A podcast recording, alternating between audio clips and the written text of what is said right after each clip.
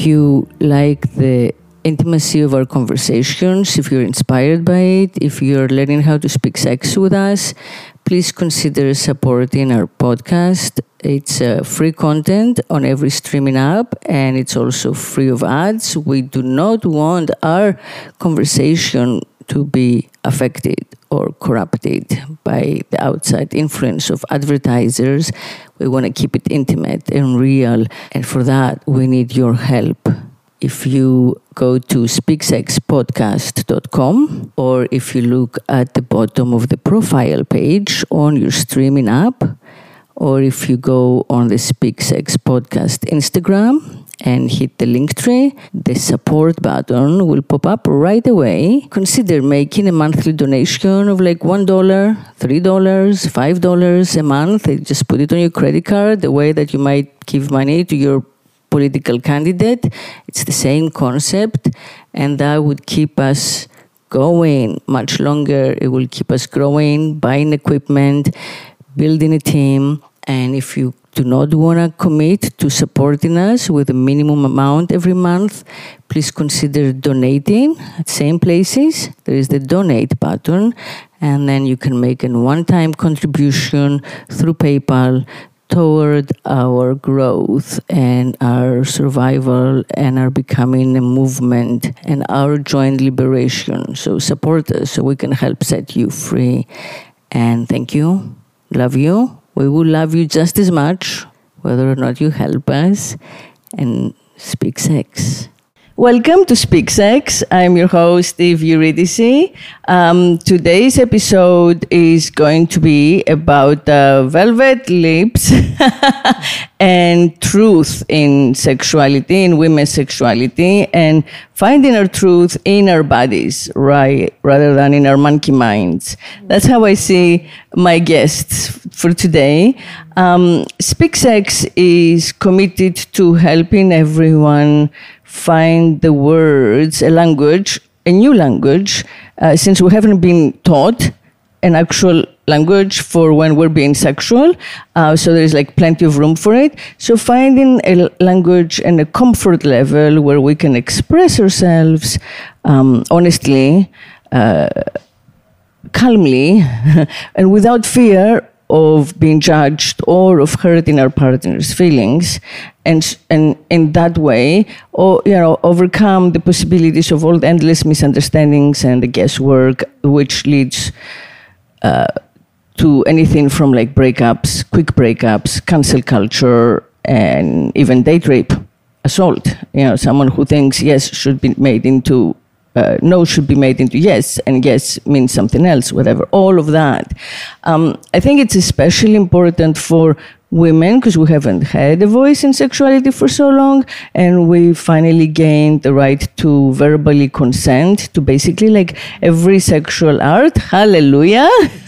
Um, but also to men who as a result of this feel confused and lost in in this you know culture uh, sometimes feel defensive some find sometimes feel on the spot um, and are still stuck in the outdated like, I don't know, 19th century, 18th century, and even 20th century modes of masculinity, including what we've come to call toxic masculinity. So um, I am a sex writer. I have had a sex column in magazines for many years, sex advice as well as sexology, which is basically the study of the language of sex um, as well as its expression. Um, so we're going to have fun. We're going to get truthful and real. And most of all, we hope to um, enlighten you a little bit. So, welcome. Uh, today's guests are um, Susana Potter and um, Marla Stewart. Susana Potter is a psychotherapist, a sexual diversity advocate. Hey! That's what we're all about. As well as a yogi, Reiki practitioner, and spiritual facilitator. Um, and I think you both are similarly kind of yogis and Reiki practitioners, right? And body centered psychotherapists. Um, so Susie Potter is the founder of Bodywise Psychotherapy. She's located in Lauderhill, Florida, and she is passionate about multicultural competence, understanding sexual diversity from the body. Um, her mission in her work and life is to expand to her highest potential so she can help others find that same opening power and, uh, you know, find the inner wounded healer right? Um, find the wound, heal the wound, and then become the healer of others' wounds. So, fascinated with embodiment in psychology, she became a licensed psychotherapist and founded the holistic practice, Bodywise, um, because she wants to you know, spread healing that comes from the body rather than the mind. My understanding of that, and I'm speaking for her right now, but she'll speak for herself uh, soon enough. My understanding of that is that in patriarchy, I'm trying to simplify my view of it. In patriarchy, a lot of what we know with our mind is male dominated. And again, by male, I'm not saying, you know, every single guy out there came up with it, but the system itself, the language we use even this second, comes from patriarchy. And patriarchy's job for the past, I don't know, 4,000 years has been to control women, especially women's sexuality and women's power to give birth, which gives women an extraordinary mm, power that men don't have, and that way, kind of an upper hand in the survival of the species. So, patriarchy's job was basically to control that, regulate it, you know, house it, um, imprison it, uh, regulate it, and um, in a way protect men from women. Mm. So we've come a long way from it, thanks to wave after wave after wave of feminism. And here we are today, and that uh, you know that structure is crumbling for sure. We are all in, aware of that. We're all in agreement, at least in the West, at least in the West where we live. Uh, sadly, the rest of the world has a ways to go. Um, but this, the patriarchy still controls our mind because that's everything we know. So our morality, our law, laws, our aesthetics, um, you know, our judgments of each other come from all of that. That's what in yoga we call the monkey mind, mm. right? And um, when when you, someone works from body's body for the body with dance, with movement, with touch to heal from the place of the body rather than the mind, that's more woman centered. That's where we're trying to find balance, you know, reclaim some sort of balance. And you cannot do that, um, find that balance by using the tools of patriarchy. So I mean, that, that's also the philosophy of this. The, the reason the, existence, you know, the reason for this podcast and, and the work of many of my guests. So I'm sure you'll tell us more about it. Welcome to Speak Sex, Susana. And so Marla Stewart, um, she is also, um, she does, a, she, she runs her sexuality education company, which is known Velvet Lips. That's where I first found you.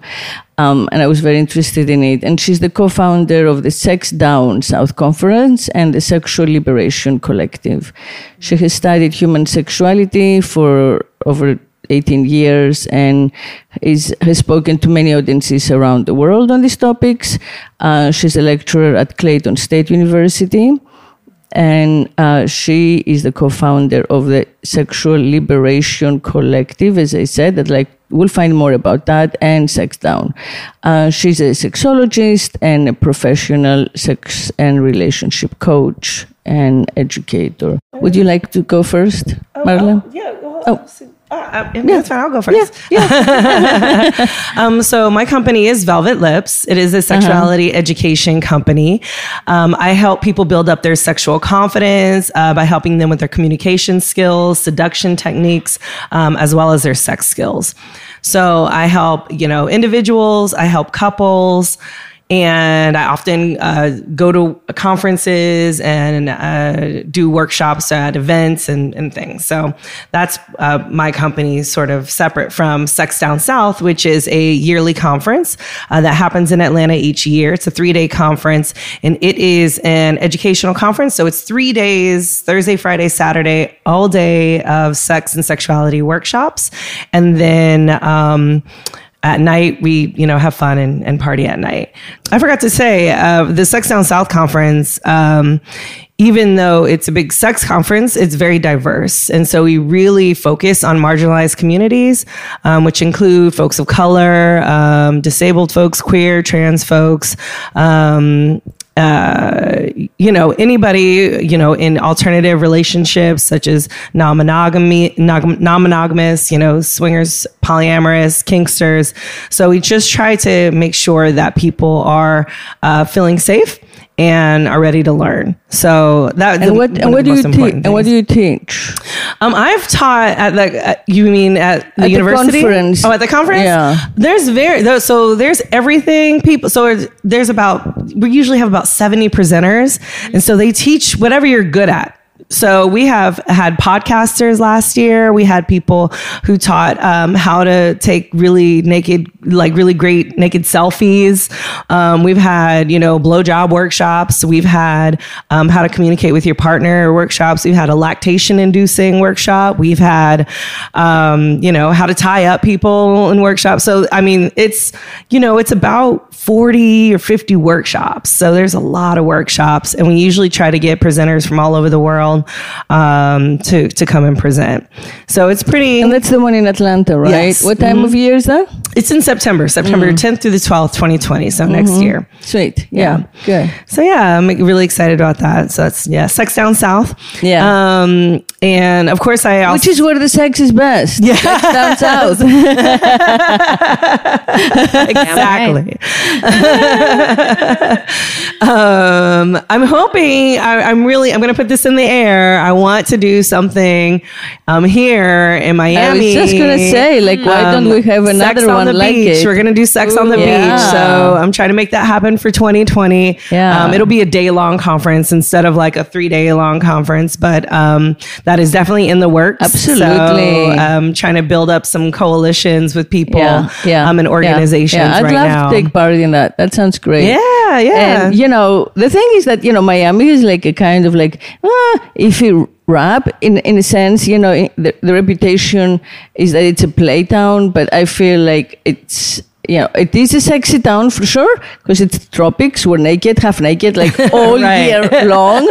You know, so like the body is there in your face. It's not hidden and it's not, you know, curated and edited as it is in most of the world, right? Mm-hmm. So what we have on it, you know, to kind of like advertise it is minimal and you get the real deal. you know, and people are comfortable physically much more, I, I feel, because of that. That's one of the reasons. Uh, but, you know, even though it is like a party town and a free town and we have a lot of transient, you know, communities coming and going, and a lot of people come for sex or sex tourism, you know, or swapping or whatever, right, right, know, right. a weekend of adventure.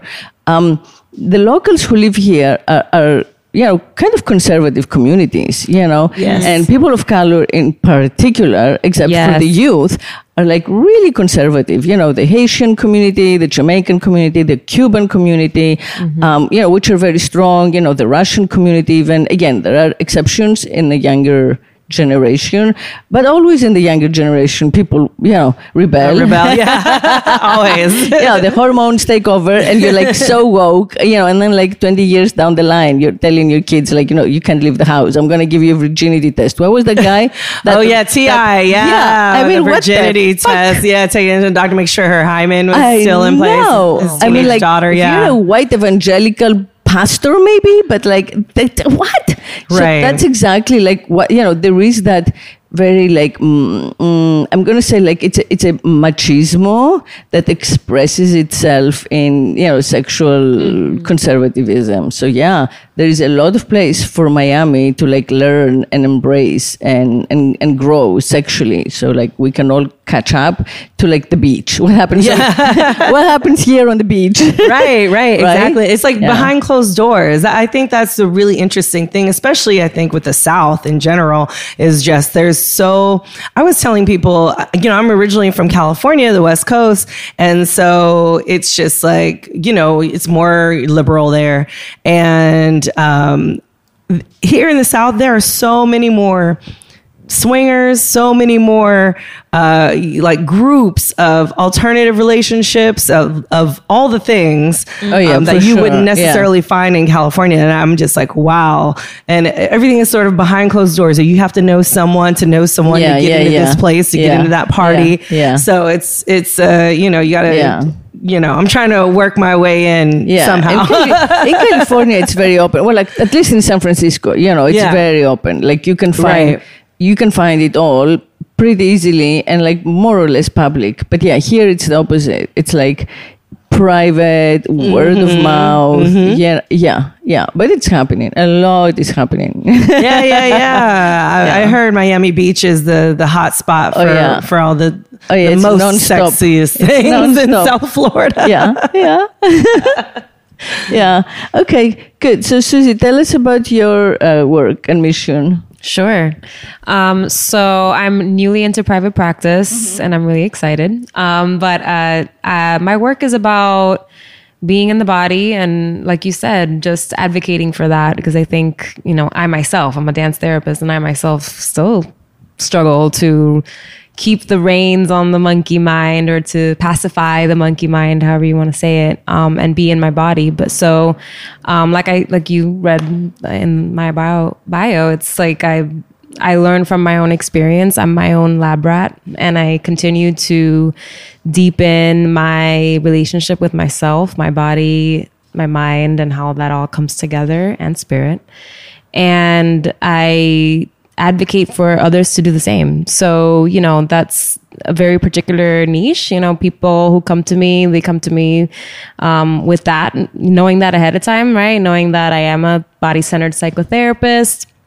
And it also looks different from client to client. There's no one way that it looks. And I think that's what's so beautiful about it. Just like dance, you know, I used to dance back in the day and, um, no matter how many times you rehearse it, every single time it's a unique experience, right? That you're just in the flow. So that's what I love about it, um, about this work. Um, What kind of Mm-hmm. dancer were you?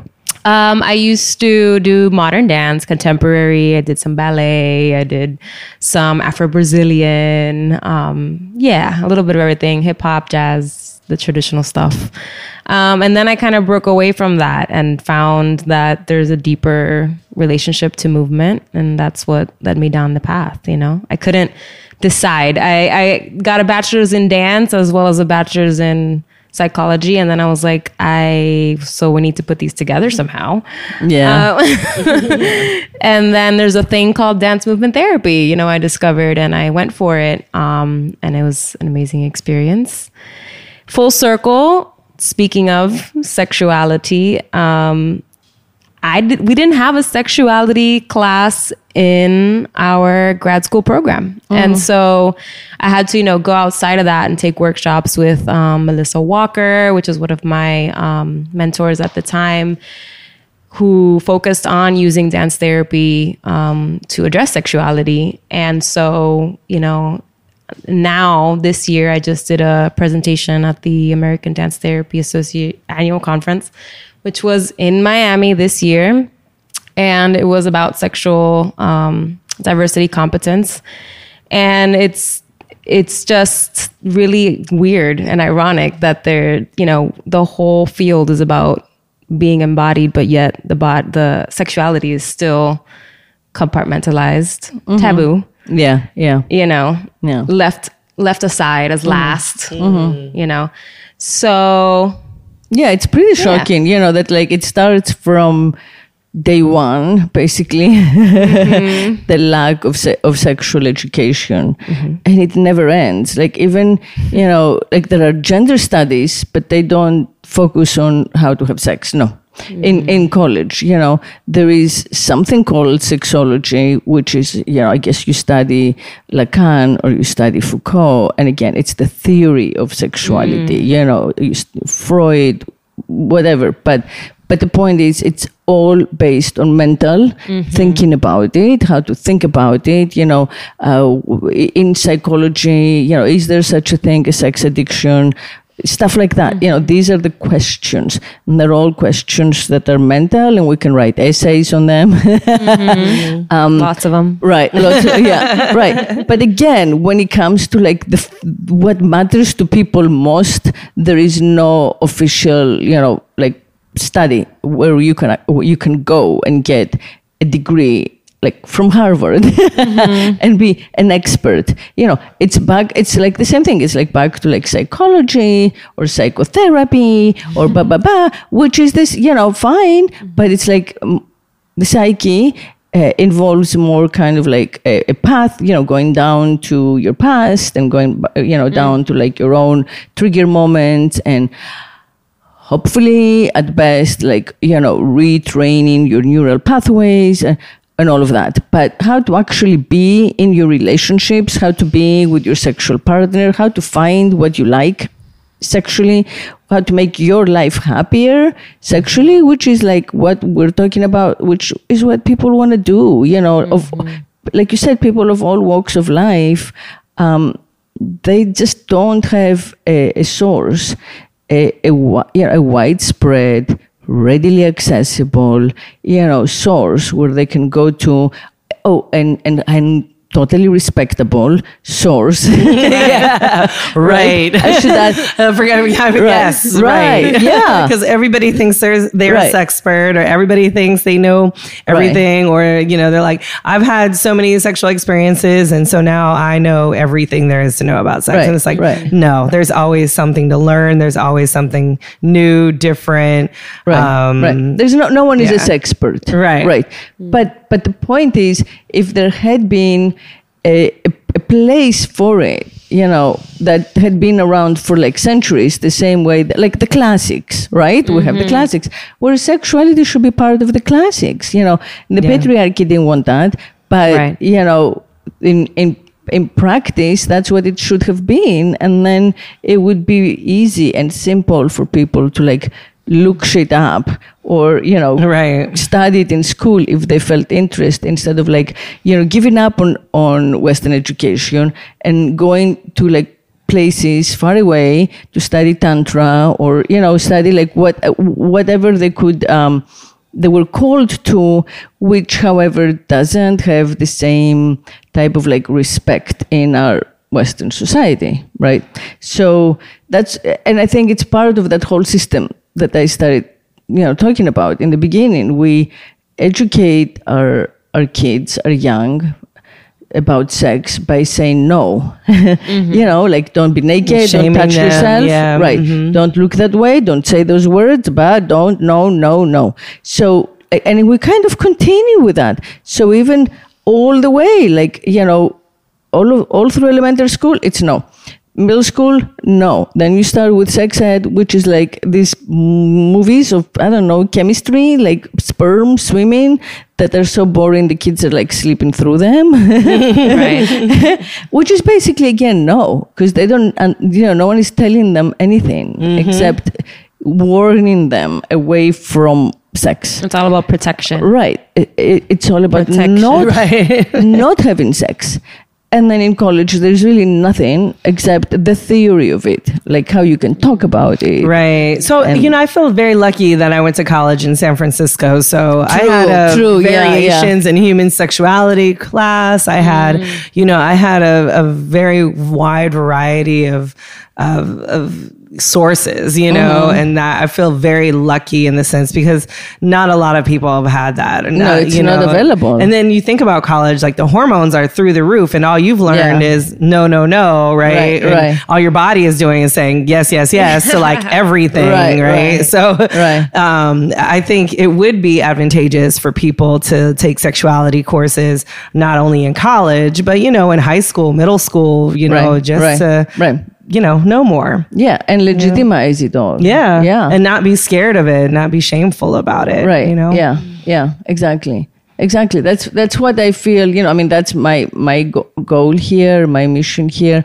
But I also feel like it would be a revolution in in our world, in our culture. I mean, it's something that I can't even imagine. You know, to be able to have like you know conversations about sex with your kids where neither feel weird or uncomfortable or awkward at all you know to talk to ev- you know to to be able to like speak it without implying that you're having it you know what i mean Yeah. like i don't know why the two are connected like that Yeah. but they seem to be I think, well, and things just have to be age appropriate, right? Like making sure, like, whatever content that you're speaking about is age appropriate. So if, you know, a five year old says, you know, where do babies come from?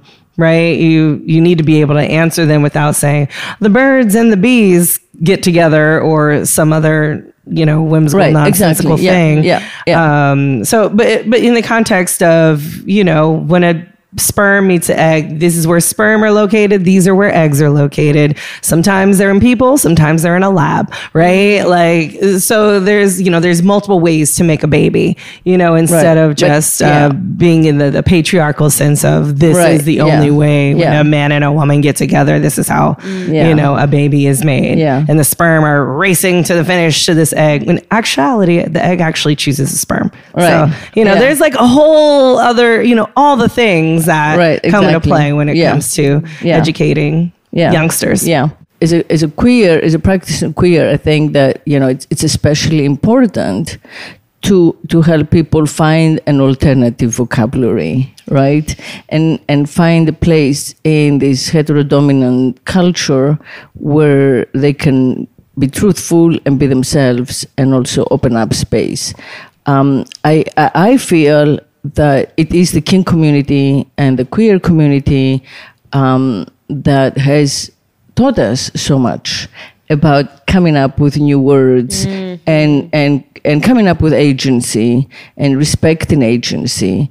Um, and, and ironically, you know, for those who don't know and haven't tried it out, right, it's exactly those communities and those parties and, you know, even the dungeons, right, as, as kind of like, you know, dark and scary as the word makes them sound, um, where respect is is most applied.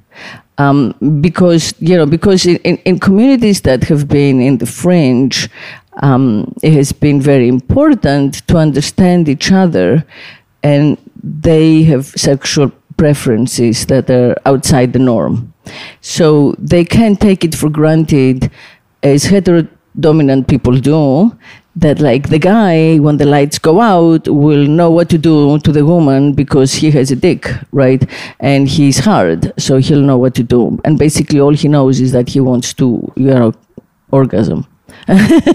But even the ones who are you know really well meaning don't know each individual woman's body because we're all different completely different. So like every every vagina is different you know and it responds differently. Like it's like our fingerprints you know we all have a very different you know sexual uh, identity. But but that the acknowledgement of that at least for me uh, you know came in the 60s really in america at least uh, and in europe and it came from the kink communities. All the different because they had that need very urgently right? They needed to be able to say this is how i like to express myself sexually and it's not at all like missionary.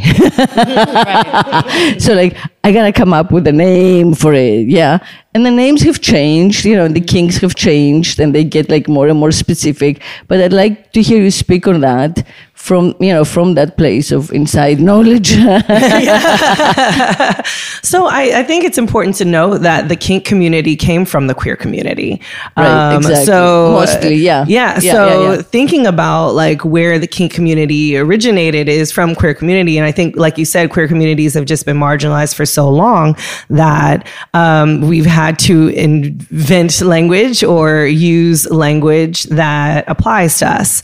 Right. And so um, I think it's important, like from the from the kink community, we've learned a lot of things, right? Around consent, um, around like you said, just bodies and different responses, and and what people like or don't like, negotiating.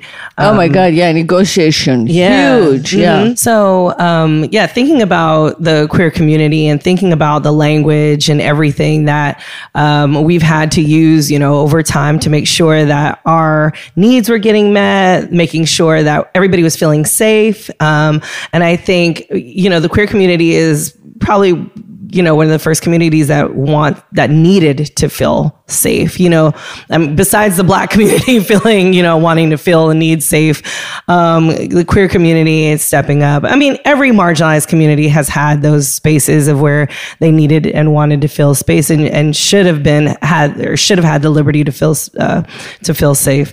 Um, i think that when i I think of my work, you know, being a queer person, and I mostly help um, straight people, straight ish, I would say people. Um, and I, I have actually a book chapter going to be, it's going to be in a book coming out next year as well, um, called, uh, called queering um, queering straight black relationships um, in the South, and so it's very interesting to think about how my lens just alone is helping people who are straight and not familiar with queer communities, but the framework and being able to change their minds on how they communicate, not only with me, but with other people around them and how that has changed sort of their lives in general and how they see themselves and how they authenticate themselves um, in a world where um, geographically you've had to do this or do that or be this person or be that person um, in order to be successful. Um, so I think it's important for um, us to acknowledge what queer communities have done and um, continue to do, uh, and our and young people who continue to constantly shift um, our language and the way we see the world, and we can see that in the media. You know, so not only have um, the queer and kink communities have uh, engaged and has bled out, I guess, into mainstream. Um, but also now we can see it in our media, and now we feel safe in our media, or feel we're feeling safer in our media because we can see ourselves. Um, you know, we've seen kink shows and we've seen you know the 50 shades of Grey i know kind of, you know wasn't that great but you know we see it in the media um, you know we see queer folks in the media and we are seeing how the language is changing and it's different and how to relate to people as people and human beings um, instead of as strangers or, or you know or, yeah or the other Yeah. or the Yeah, or the other, right. exactly yeah that, that- or exotify you know the exotified one you know Oh, yeah. which is yeah yeah yeah i feel that that's exactly you know that that confirms that this is actually a revolution i mean it's it's a it's a peaceful revolution for now. But you know for now i like to think but you know i, I feel like we should take it as far as it needs to go you know because the the patriarchy if threatened will get tougher for sure um, Well, we can see that now through Right, Trump um, yeah, president. abortion rights or Abortion reproductive rights, justice. We see that now, right? Chipping away at you know Roe v. Wade and how we're even seeing our bodies and how our bodies are continuously being. Um, violent uh, you know we're continuously facing violence against our bodies um, with these laws right so it's yeah, yeah yeah, yeah, all of it. You know, like rape laws have not been updated. I mean, you know, maybe like one state or two states will try to do something, but honestly, you know, it's just if you look at the entirety of America, it's still the legal system is still against, you know, most uh, kink and most sexual expression that's not like within the marriage or whatever.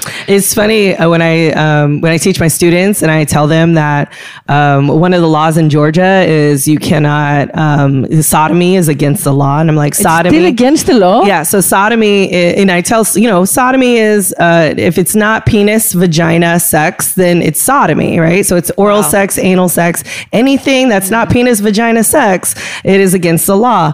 But I mean, it's considered a, what's called a dead law, but it's like you know, it, it's like it's still in the law books, Yeah, it's like, right? take it off haven't- the law books. right? right. So it's still there.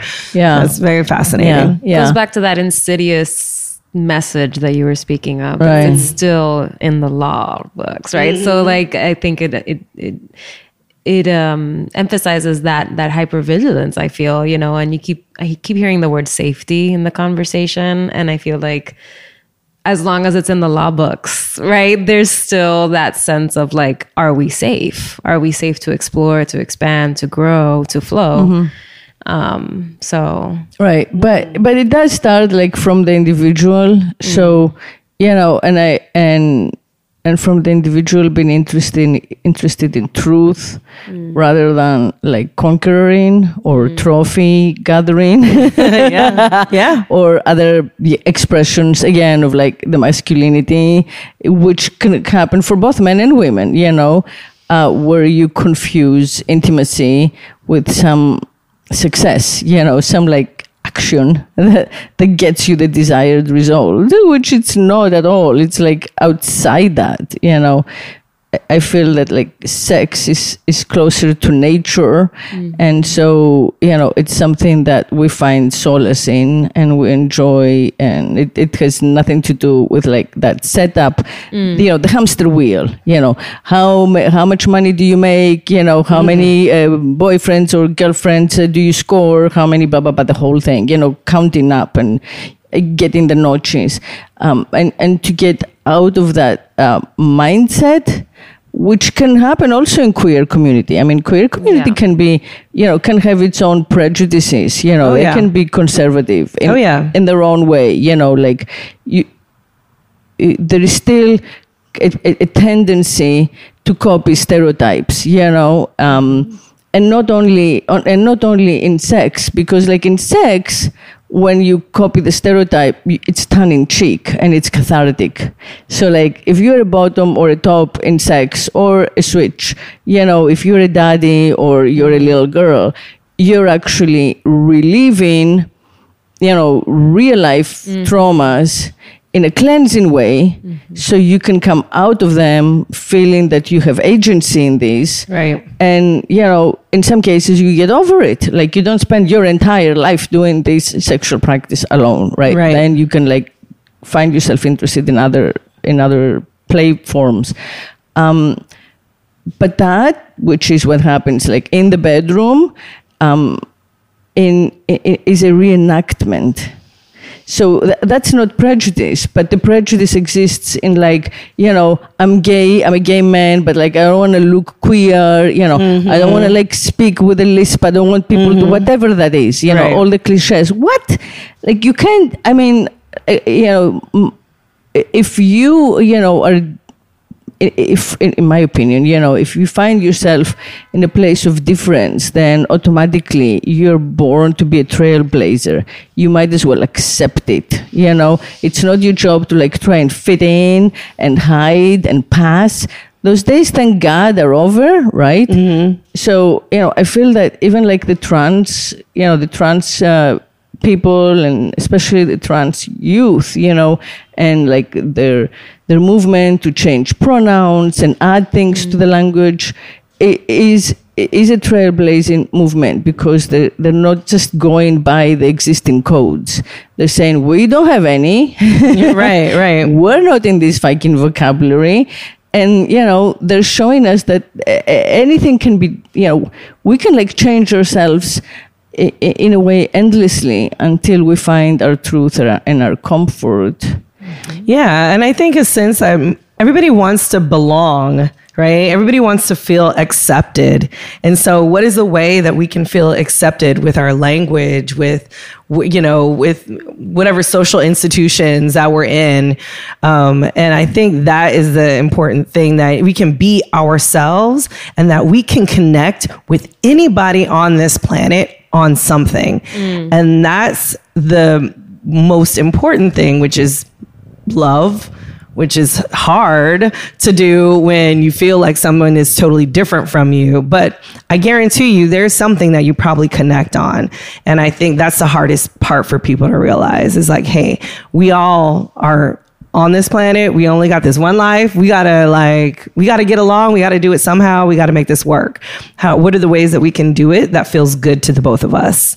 Right. Or the all of us. And one of the ways that we all connect is sex. Yes. right? Yes. It's like right. everybody needs to eat, everybody needs to poop, and everybody wants to get laid. Like these are very, very basic connections, like worldwide. I would say, so I would say relationships, because we have to think about like asexual people too. That's what I was going to say. Yeah. Not everybody.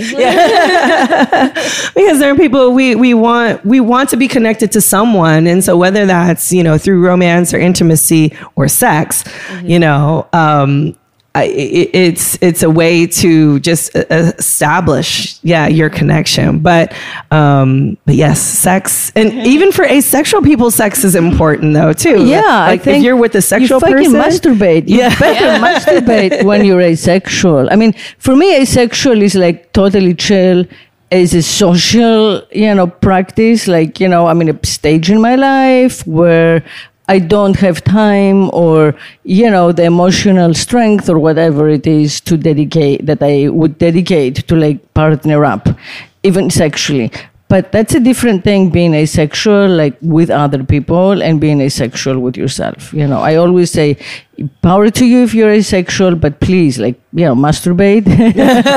Give your body that Stay healthy, release. yeah, Stay yeah, healthy. yeah, yeah. Yeah, and one thing has nothing to do with the other. You know, being asexual is like your social identity or your social presentation, uh, in, you know, sexually. Like I'm heterosexual Right, or right, I'm right. polyamorous or I'm Right. homosexual or I'm whatever, and I'm asexual. Fine, but like you know, you can still love yourself. yeah, yeah, right? yeah. yeah. Hopefully, yeah. I mean, Yeah. I think that's the beauty of it. It's a, it's a word and it's, but it's labeling an identity and that identity is unique to each person. So like one person's definition of asexuality is this thing and another person's definition of it is another thing. And so, you know, working with um, that in counseling, it's, always staying on your toes and being really open to like what exactly do you mean and like really not being afraid to dive into that person's definition at that time because they could always change yeah, that's well. that's important. Yeah, Yeah. that's very important. That our definitions can change, and we should be open to that. Yeah, Mm-hmm. and uh, no matter how exciting our definition and you know how much progress we've made, if we stay there for like twenty years, it's going to get boring. And we may act out if we don't recognize that, you know, we just have new interests. That's all, Mm-hmm. right? Yeah. Um, so, I mean, I, you know, I, in, in separate, in your separate work, in your, in your paths, uh, what do you feel are the most common questions and concerns, you know, from clients and friends? Well, I work with an array of different people. Um, so they come to me for different reasons. Um, so it really would depend on the client. Um, I work with a lot of people of color, a lot of pe- queer people as well. Um, you know, so, but oftentimes that's not the, those are not the topics that are coming up for them. It's part of the picture, the problem, the problem, quote unquote, at hand. Um, but generally, I would say that at the heart of it all, it's the relationship with themselves. The relationship between self and self is often what I end up working with with clients. Just that that love, that self love. You spoke about, you know, how difference makes it difficult to love, but I think that you know also a part of that is if you feel different you might not love yourself you might feel mm-hmm. ostracized mm-hmm. again is it okay for me to be me? You know, that question is just one that I struggle with, right? And right. If I was different, would you love me more? Mm-hmm. Or, or can you change so I can love you more? Yep. Yeah, Yeah. wow. Yeah, yeah, yeah. Or I love you, but I would like to change you. I'm, I'm not to quite tell you now. That's the, oh my God. Yeah, yeah, Yeah. yeah. yeah. It's interesting. You're perfect except for a couple of things that I plan to change in you. right. yeah, for for me, like the most common um, things that uh, like clients for, come to me for is that they need to spice up their sex life, or if they're, you know, their their sex life is, you know, they're just not feeling connected, um, or they just um, are dealing with some sexual trauma that they need to get past. Um, a lot of it's around communication um, and yeah, but most of it is like building up their like sex skills and um, and helping them with ideas to implement in their sex lives. Because a lot of times, like I said, they just kind of do the same thing. I'm like, you got y'all are doing the same thing over and over again, right? Like, yeah. So So whether okay, so so- some of your advice, you know, for seduction and for spicing up. Um, for seduction, what I um, for for seduction and spicing up would be um, to know what your partner's um, I call them seduction learning style. So you know we have our learning styles of vi- visual, um, auditory, or tactile, right? So thinking about those three things, which one are you the most you know, how do you learn best, right? The way that you usually learn best is the way that you get seduced by. So if you are a visual person, most likely you are, you know, you want a lot of eye contact or you want to, you like to dress up. striptease. Or striptease, yes. Um, you know, if you're auditory, you like to talk, you like people to give you feedback, um, you, you know, certain music. Right, totally. Yeah. Yeah. Some people like music. like- Yeah. Yeah. And then like, you know, if you're tactile, you like to touch. I'm see, I'm touchy. I'm a very touchy person. So I'm always like, if you're within this range, you will get touched by me. so, you know, um, people like to Right, dance feel, are yeah. generally tactile or, um, you know, lap dancing, um, you know, that, those kind of things. Mm. Um, so I combine those with the love languages. I'm sure y'all have heard of the love Yeah. languages, right? And then No, go ahead. Tell, so what love languages? so the uh, Gary Chapman um, does a love lang- five love languages, and it is um, where you uh, it- it's how you feel the most loved, right? So we have uh, the words of affirmation, you have acts of service, quality time, physical touch, and receiving gifts. So those are the different kinds of love languages. So um, say you are a receiving gifts person and I am a quality time person, sometimes I will want to spend quality time with you because it's my love language. But in actuality, I need to be giving you gifts because that's how you perceive love. So, and you might be giving me gifts, and I'm just like, oh yeah, great. This is a gift. You know, I put it aside, but it doesn't really show me that you want to be with me, kind of thing. So, understanding who, you know, how you give and receive love is, is very important. So, combining those, right and translating. So like not Yeah. not assuming that your partner understands love the way you do. Exactly. Right? Yeah. Gotcha. Gotcha. Yeah. So so do they have like people get a questionnaire and yeah, they yeah, yeah. So out? I have, so I have my seduction learning style quiz that anybody can take. Um, you know, if you want to go to my website and take it, there is a, um, there is a, uh, the love language quiz. I think you can go to, to, for the love languages. Um, and then, you know, I put those together and I have my erotic activity sheet. And basically I say, Hey, you know, pick an erotic activity out and then think about your learning style and your love language and create a sex plan. You know, plant your sex seed, create a sex plan. And so, you know, then you move from there and create different ways to explore your sexuality together. Yeah, that's great. I mean, I think that you know, in a way, what we need is like practical help. Yeah, we we it's at the practical level where Right. people don't know how to proceed and don't know how to do it in a safe way. You know, Right. so.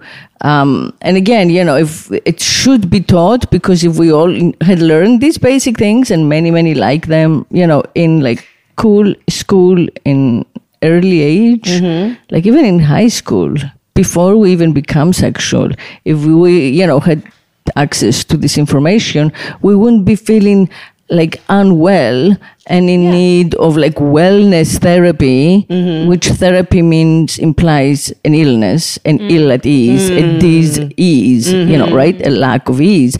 And the reason we have that is because we don't have the, um, the, the information and the language, mm-hmm. right? And we also don't have the the value system that says that that language is legit and safe and normal, normative, right? So mm-hmm, like mm-hmm. normalizing it all is very important, you know.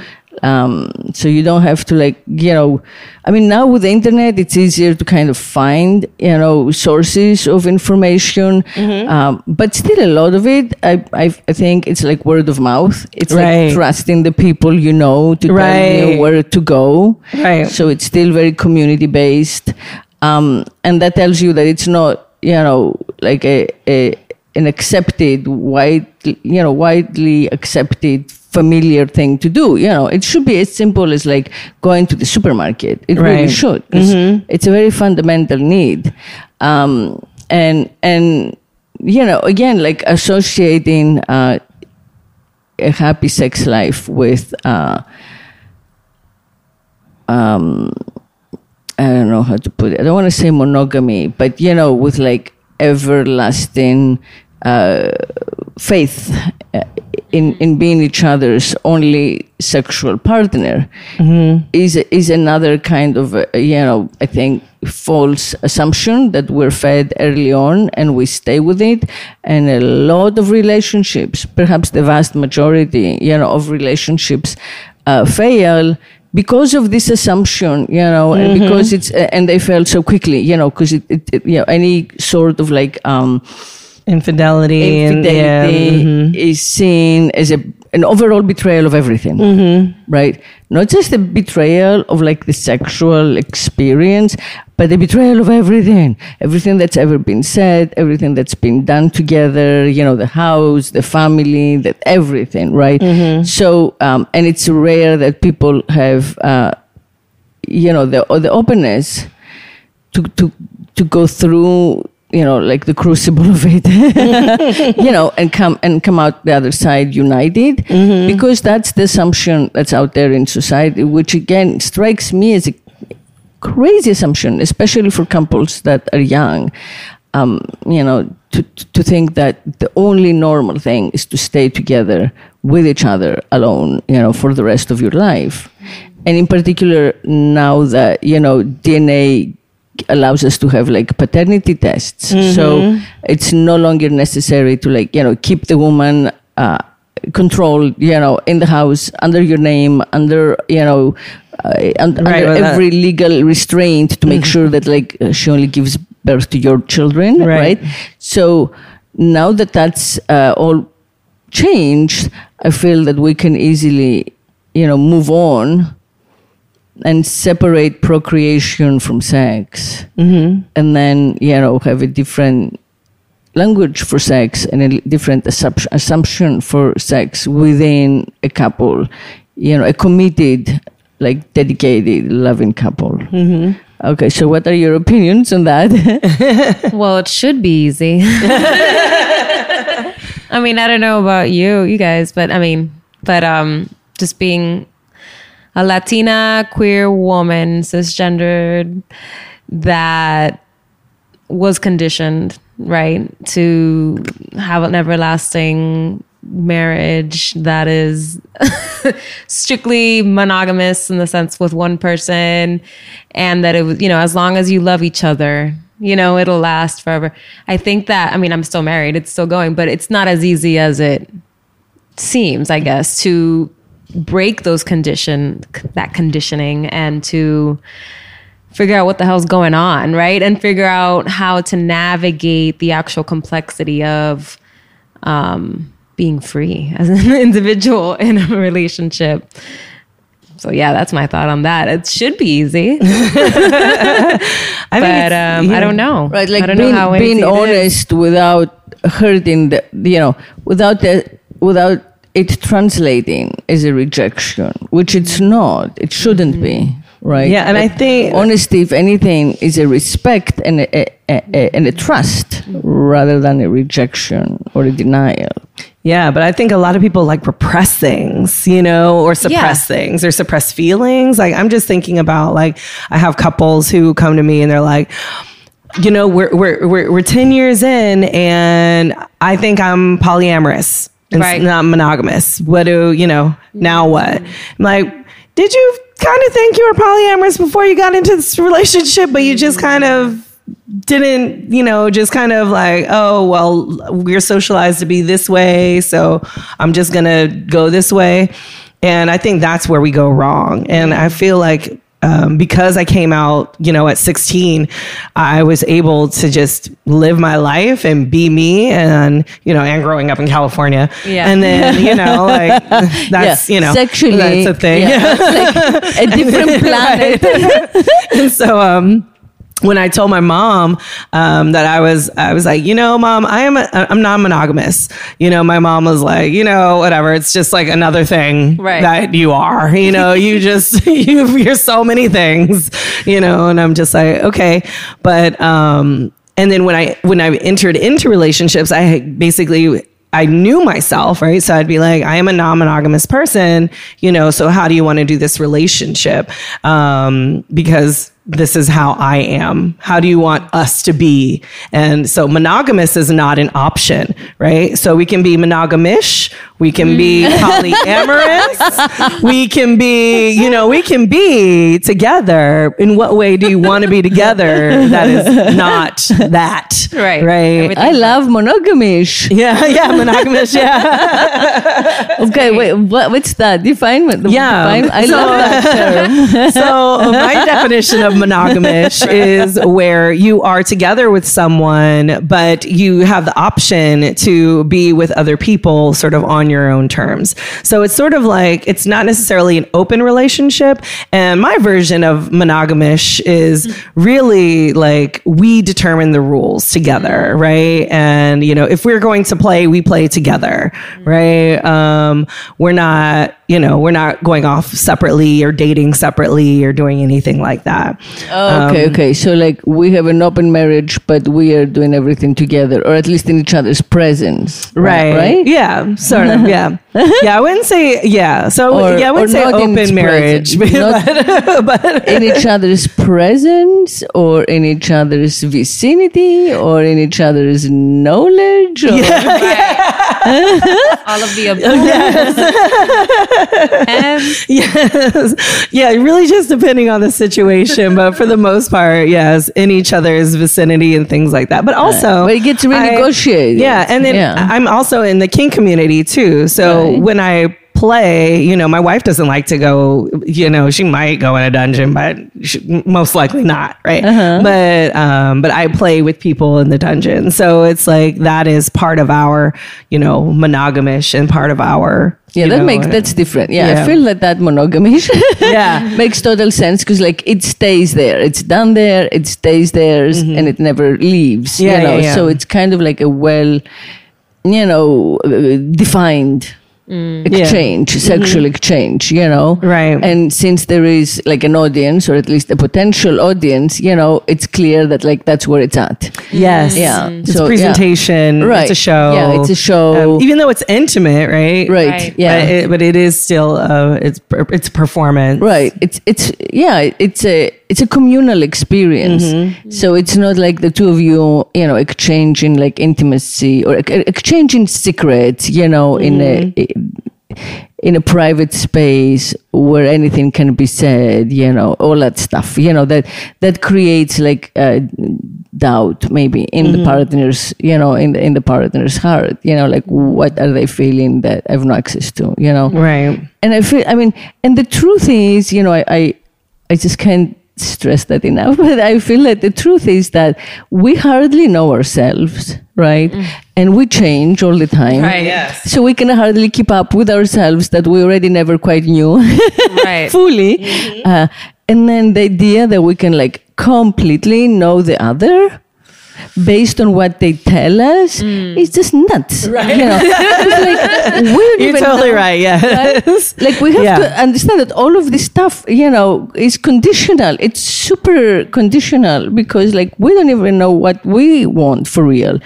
And there's no way that we can know what is in, in our partner's heart and minds at all times. Even if they tell us everything, you know, it's just too rich and we don't have the vocabulary to access it. And a lot of the best we can do is to be open enough to feel it, mm-hmm. right? To like be close enough and, and in touch enough to kind of like connect at that level past words where you know you know you're loved you're present right? There is trust or not. Um, instead of you know instead of like all these like formulaic things that that we go by which is you know he did this finished or you know, you know what i mean? Or she did this i'm done with her you know she found someone else it's over. Whatever you know these assumptions were because we're so we're so ego driven when it comes to you know sexual experience that um, a lot of it comes from a place of like playing defense. Um, Fear, the fear of the unknown. fear and, and defense you know but ego ego defense. Like you know i'm not going to be disrespected like this you know that feeling you know that like um you know how dare you or what uh, uh, i mean that's really the basic you know emotion is like rage. Because like you feel like you gave yourself and this is what you get you know for your trust right? So that quick um rejection that comes from that like you know the quick the quick way that we tend tend to like transform love into hate is really not serving us you know because and and and i feel like it's false you know um that love is love no matter what. And even if we temporarily feel it as hate that's our ego getting in the way yeah? Um but like our our higher self knows that love is love no matter what you know has happened a couple of times with our genitals. Right? um, you know, which is part of an expression of love, but it's so diverse. Like it's, you know, it really can be like endless. Um, what we can do sexually, you know, or what we can get in the mood or feel, you know, like spontaneously. Um, so yeah, I, I think that it's important to to help each other, you know, in relationship, to stay together by bending all of these rules that that we've inherited. accepting each other. Yeah, Yeah, it's really kind of like each yeah, other accepting each the other way who we are. are. Yeah, Yeah. And I think you know, I had this couple one time that they were just like. I want him to do this, and she, and you know, and he, he was like, "Well, I want her to be like this," and I was like, "This is not gonna work. like, this is not gonna work. Y'all don't even accept each other for who you are. What makes you think that you can uh, have a good relationship? You want to change each other. Like, you might as well. You you need to be with someone else, right? right. Yeah. Yeah. Yeah. Sometimes it's very obvious that you're just kind of like, yeah, yeah. The, the, the difference is too great. Yeah. And and what we're saying, like the translation, like you just do the way you express love and the way they express love mm-hmm. is mm-hmm. is antithetical. Right. You know, so like it's just very hard to translate this shit on a daily basis, you know, and say, Oh, okay. You know, so that's what we call like you're not suited or charis- uh, chemistry or whatever we call it you mm-hmm. know but basically yeah that's it like we're so unlike mm-hmm. that it's very hard to constantly empathize and you know stop being yourself momentarily and be your lover or partner and say okay how does she or he? And then back and forth. And that could be exhausting if you're really different people mm-hmm. you know? Yeah. Mm-hmm. Yeah. And that's where acceptance is key. And if you choose to be there, that's right. the thing yeah. too. yeah. Choice. choice. You yeah. know? yeah. Oh, choice because you can accept the person for who they are. That doesn't mean you have to be with them. Right. And so I think that's the other part of it, you know. right yeah yeah totally conditioning. yeah yeah I have to be here, so I have to accept. Or can I just change them to be how I want them to be since I have to be here? But if you remove that um that idea that Right, you're yeah, stuck, yeah. right? And that it's actually a choice. right I'm choosing to remain here and to be with this person. Yeah.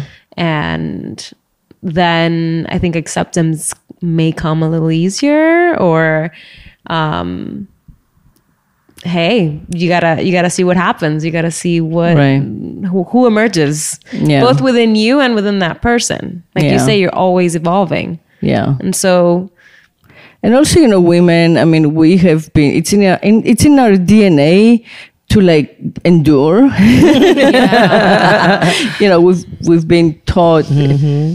by example. You know, by our ancestors mm. that like we're going to be raped, we're going to be treated like objects, mm. we're going to be mm. chattel, we're going to be passed from father to husband. You know, and we just got to take it and survive. You know, and like raise our kids and just live another day. And that's what's deep, deep in that. Survival. You know, survival mode. Mm-hmm. Yeah, um, and fear of like if you change your situation, it's going to get worse, you know, because like for uh, hundreds or thousands of years, it was, you know, right. right, for women. So it's not like you could divorce. You couldn't. It, it's not like you had another place to go. You didn't. So it's a very new concept. So the fear is ancient you know um, and as much as like we understand from what we see around us that we can be or you know we can be free we can divorce we can move on. We're not gonna like die necessarily you know? We're not gonna be shunned by the community you know excommunicated uh, you know homeless and going hungry. That fear is there and you know we gotta face it and we gotta overcome it. And that's hard you know it's, it's hard. Yeah. so it very often keeps especially women you know with like toxic men who they know um, they cannot change. They know they can you know they they can make happy because that's who they are but they don't move on because they're afraid you know? So um you know, again, talking about it, you know, and, and, and helping them kind of like retrain the way they see the world, you know, and, and, and see, and, and, and kind of, and again, like, like kind of separating it from money and, and possessions and stuff, because I feel like a lot of women stay, you know, mm. because of like, they don't want to lose the house or they don't want to lose like mm. the salary that he brings in or, you know, again, like these monetary you know concerns which once upon a time were super real mm-hmm. Right. because you could not have a bank account you know until like Right. the middle of last century you could, Right, not, you right. could not have a job Right. unless like you were a live-in maid which Right. was mm. you know not free right. you know so and i think like that's even truer for people of color you know mm. coming from a culture that has known slavery that fear is even stronger mm-hmm. you know that need to just kind of like um endure and mm-hmm. survive Yeah. this shit Yes. because life is shit and you know they're gonna get you so like keep your head down and don't want too much you know yeah. and um, I mean, my culture, my you know, my culture had that very much. The women, because Mm-hmm. it's you know one of those uh, macho, oppressed you know cultures that have been conquered many times for Mm-hmm. uh, hundreds of years, right? so it's always like. Don't say the truth.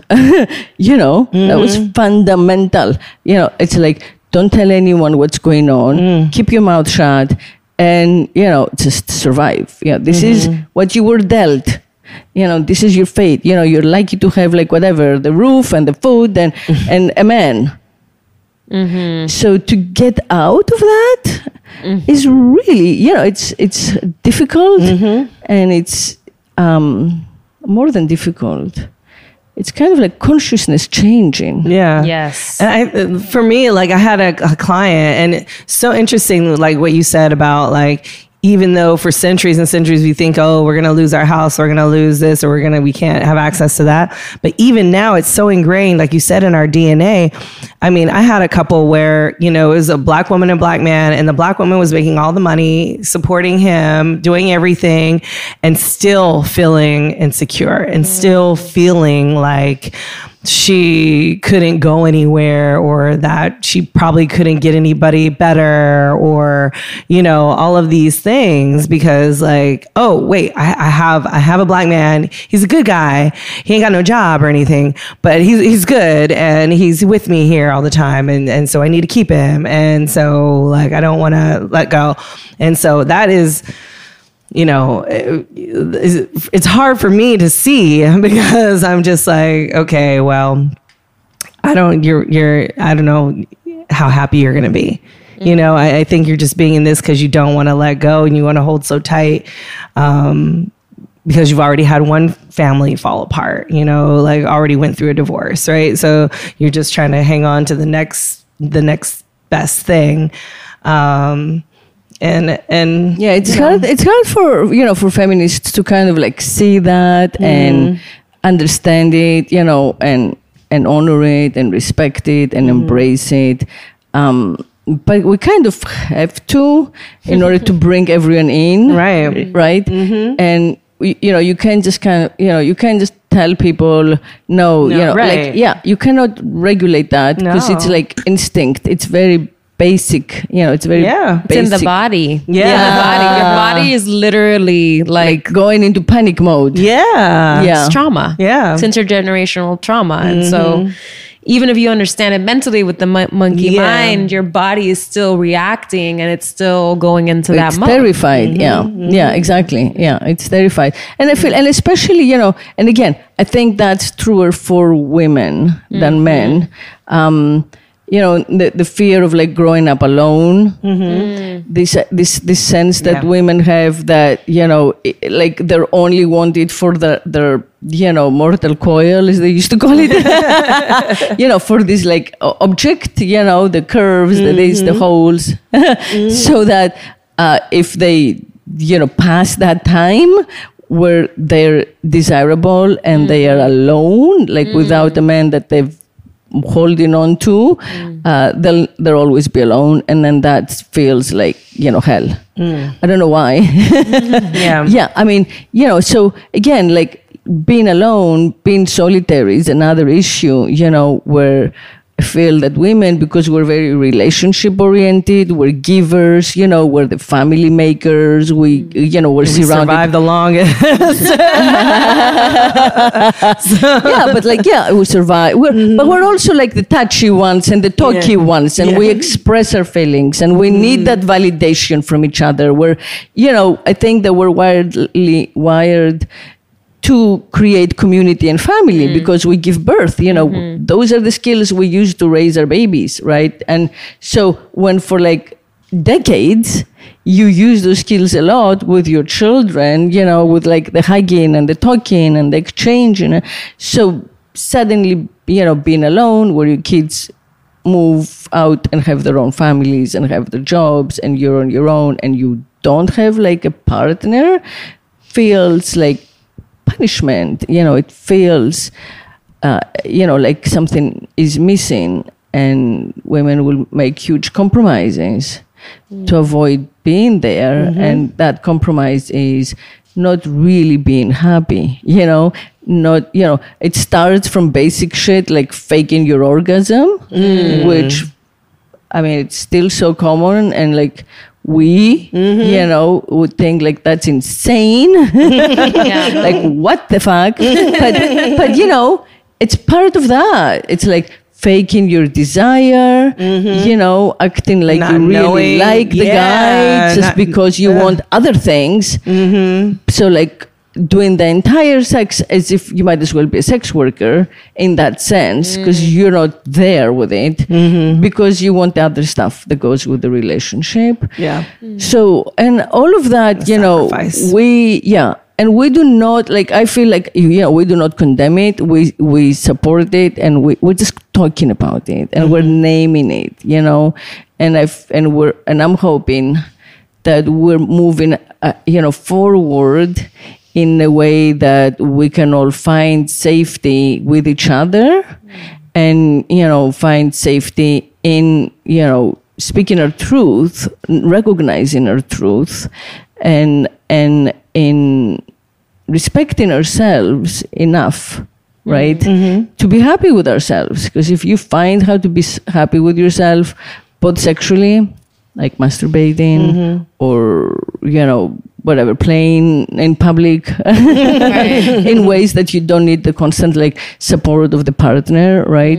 Um but also you know being happy with yourself mentally, spiritually, uh, you know, in your meditation, in your yoga, in your church, in your prayer, all of that, you know, then you find like an anchor within you. And that frees you from having to do this, you know, huge amount of like work, which is compromise, mm-hmm. just in order to be, you know, with with a man right. who you don't true, you know, you, you don't truly love anymore you know you just think you need mm-hmm. so yeah that's that's a way to like liberate um, liberate ourselves and liberate our relationships and bring them back to like the truth of it all right mm-hmm. yeah and i think also being fixated on your partner having to give you what you want i think builds such a wall and then yeah, it, true, it actually true, doesn't true. allow you the connection everything to happen. right yeah so there's also that aspect you know it's like we get i mean at least i can speak from my personal you spoke about toxic masculinity and i'm a woman i identify as woman but i feel like i have i am in the process of healing my toxic masculinity because deep in there somehow i was conditioned to expect my partner right maybe to perform or maybe to you know satisfy me as if it's some kind of duty right? And there's that sense of entitlement. So i own that right? And and in that finding that empowerment that you're speaking of of like finding my own pleasure and taking ownership of my own body and you know my own sexuality and how to express that um and realizing that focusing on that so much didn't allow me to focus on love you know connection so yeah, I think for women, even for women, I think maybe I don't know. Oh, yeah, we we all have like masculine and feminine. Yeah, I think for sure, mm-hmm. and and also it's so prevalent in the culture. You know, I always say that like I. I even as an artist, but definitely as a woman, like I don't know what the female gaze is because I feel that I only know this one way of seeing, and like I objectify the female body. You know, even even if I don't want to, I I do because that's how the culture has taught me to like find arousal or you know where to look for it. Mm-hmm. So you know, it, the, yeah, like we all have masculine and feminine in us. You know, none of us. It sounds like they're toxic, toxic, and we're not. mm-hmm. yeah, and and part of the you know, and and and and part of like this general, uh, you know, healing, you know, the body and and like our our way is is to talk about it, right? Mm-hmm. You know, because as you talk about it, the more you talk about it, the more you kind of like uh, discover that this is very familiar, you know, and like we're all like that. We're all in it, and we're all trying to come out of it, and no no one is like uh, you know perfect or you know right. holier than the rest, you know. so like, don't judge is the first thing. Like, right. don't judge. You know who. You know, we're all like flawed beings in need of mercy from each other. You know, right? First of all, mm-hmm. yeah. Um, so, so, um, but yeah, I do, I do feel that like you know a minority minority community um, has kind of like a heavier burden, um, and at the same time is more sexually, you know, expressive. so um, I think that a lot, you know, a, a lot of this messaging um, should be coming out to them. You know, I'm constantly hoping for accessibility you know mm-hmm. like imagine if instead of like the kardashians or imagine if the kardashians themselves you know instead of like talking about money and brands mm. and you know bullshit uh, clothing and makeup you know talked about this you know so like everyone out there um, who they have access to would become much more comfortable with all the varieties of like sexual language you know, sexual mm-hmm. need, mm-hmm. romantically need, mm-hmm. um, you know, maybe they would give out like these tests. yeah, right. Yeah. right. Yeah. yeah. Like, Tweet that later. yeah. yeah. I mean, I think that that's like the the ultimate calling here is yes, we're talking about it, but like just get it out to everybody because that's how you know we shake things up you know and like one of my one of my ultimate goals is speaking of like you know bringing down the patriarchy is to you know end this custom of naming the children after the father Ah. which in gay marriage is even more fucking complicated like i don't even know I, like, so many of my friends have hyphenated names. It's like incredible. Yeah, it's but the Spanish, yeah. and I have, I also have friends who just invented their uh, changed like invented their own last name, Yeah, that's what they and, and love. changed it. Yeah. You know, and just was like, okay, we're gonna this is our family name. yeah i love So, that Yeah, I, love like that. idea too. Yeah, yeah, totally. it's an idea. Mm-hmm. Yeah, because you know our name is like our father's last name and their father's mm-hmm. last name, and you know, so it's kind of like perpetuating something ick- icky, and it's great. You know, the same way that you name your child by their first name to just come up with the last name, and you know, start over. And Yeah, I have a friend who only has one name. yeah. She was like a like a Yeah. Madonna kind of thing. Like, Yeah, Love yeah. it. just as like her parents were like, "Nah, you just one name's fine," you know. So yeah, that's so cool. so, you know, it's one of those things that like you know you you have we have the ability to like Yeah. do the things we want. We don't always have to follow the rules, Right, you know. yeah. Um, and that is a way to like you know take down the patriarchy is just to say like, hey. We one name is enough, or you know, Right. we're, we're gonna make up this name, or we're gonna make up, we're gonna yeah. do things and it's so way. simple and it's so cheap. You just go in front of the judge, you pay a few hundred dollars. Yeah, yeah. yeah. I mean, I feel like names, you know, this is the thing about like speaking sex, you know, and renaming things or coming up mm. with names for things, you know, which like kink does a lot. But like, you know, names are codes. They're like alchemical codes. And if they're used long enough, they are so heavy. You know, like the word mother, the word father, the word, you know, the word sin, you know, the word unacceptable, the, the word slut, the word, I mean, they are so heavy. You know, I I always bring as an example for myself. I was born on the island of Lesbos, mm. so I'm a born lesbian, right?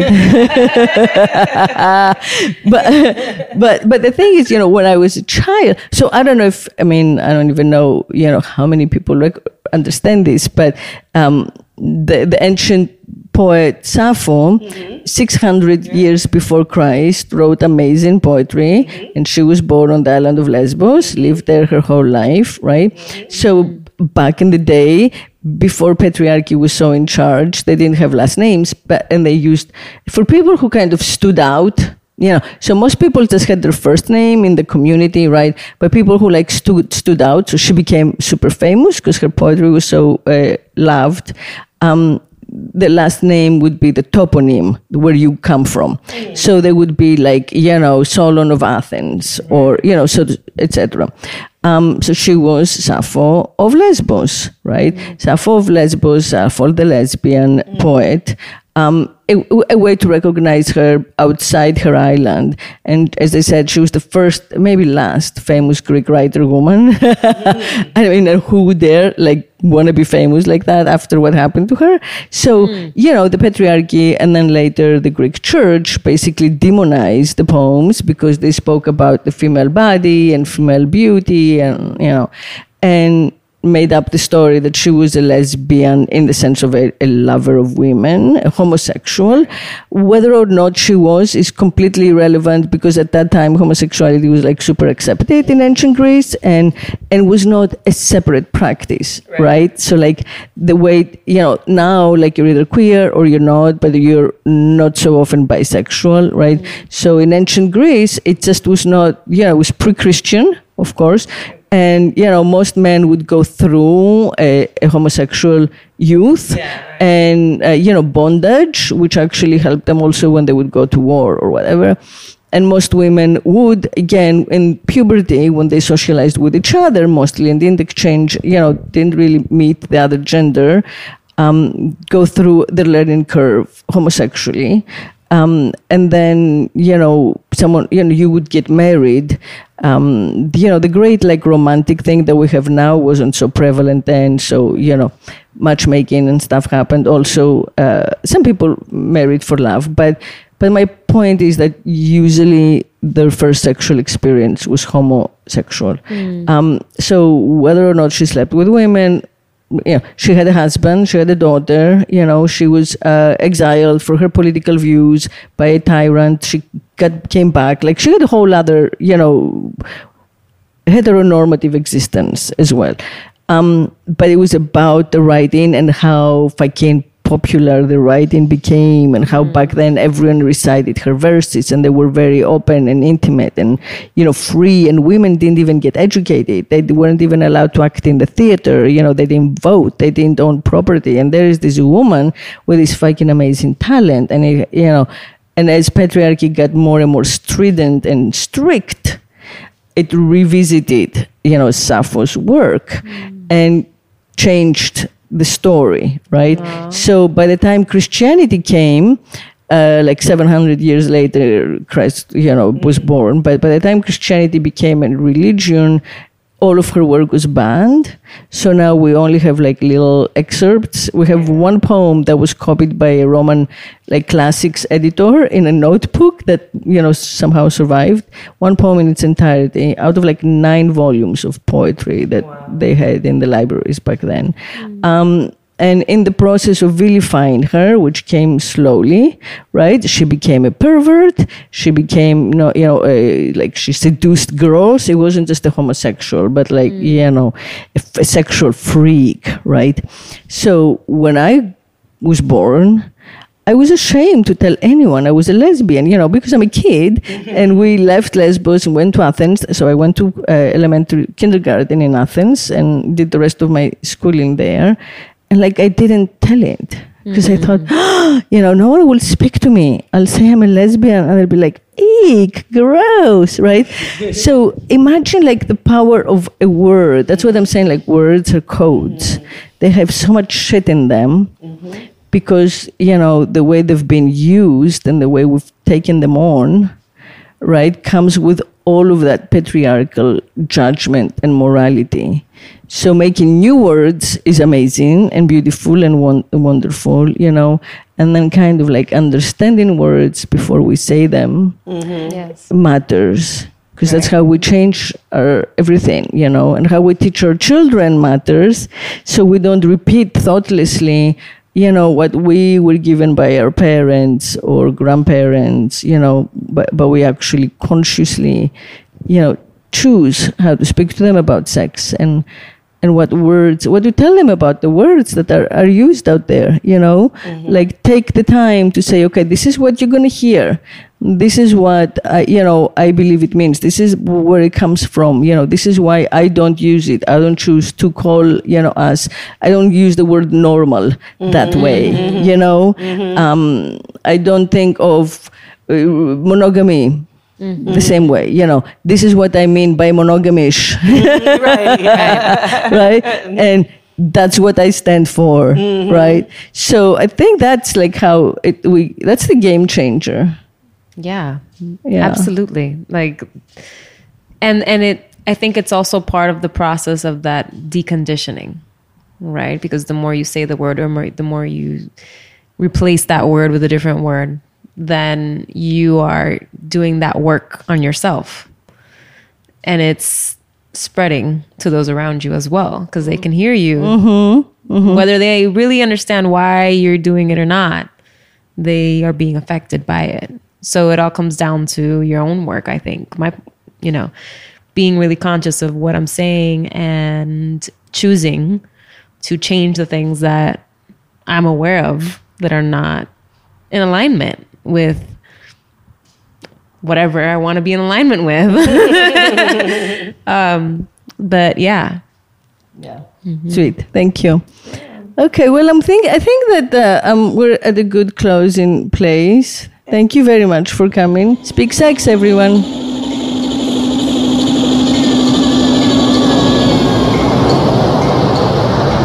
If I could make love incessantly I would be gone.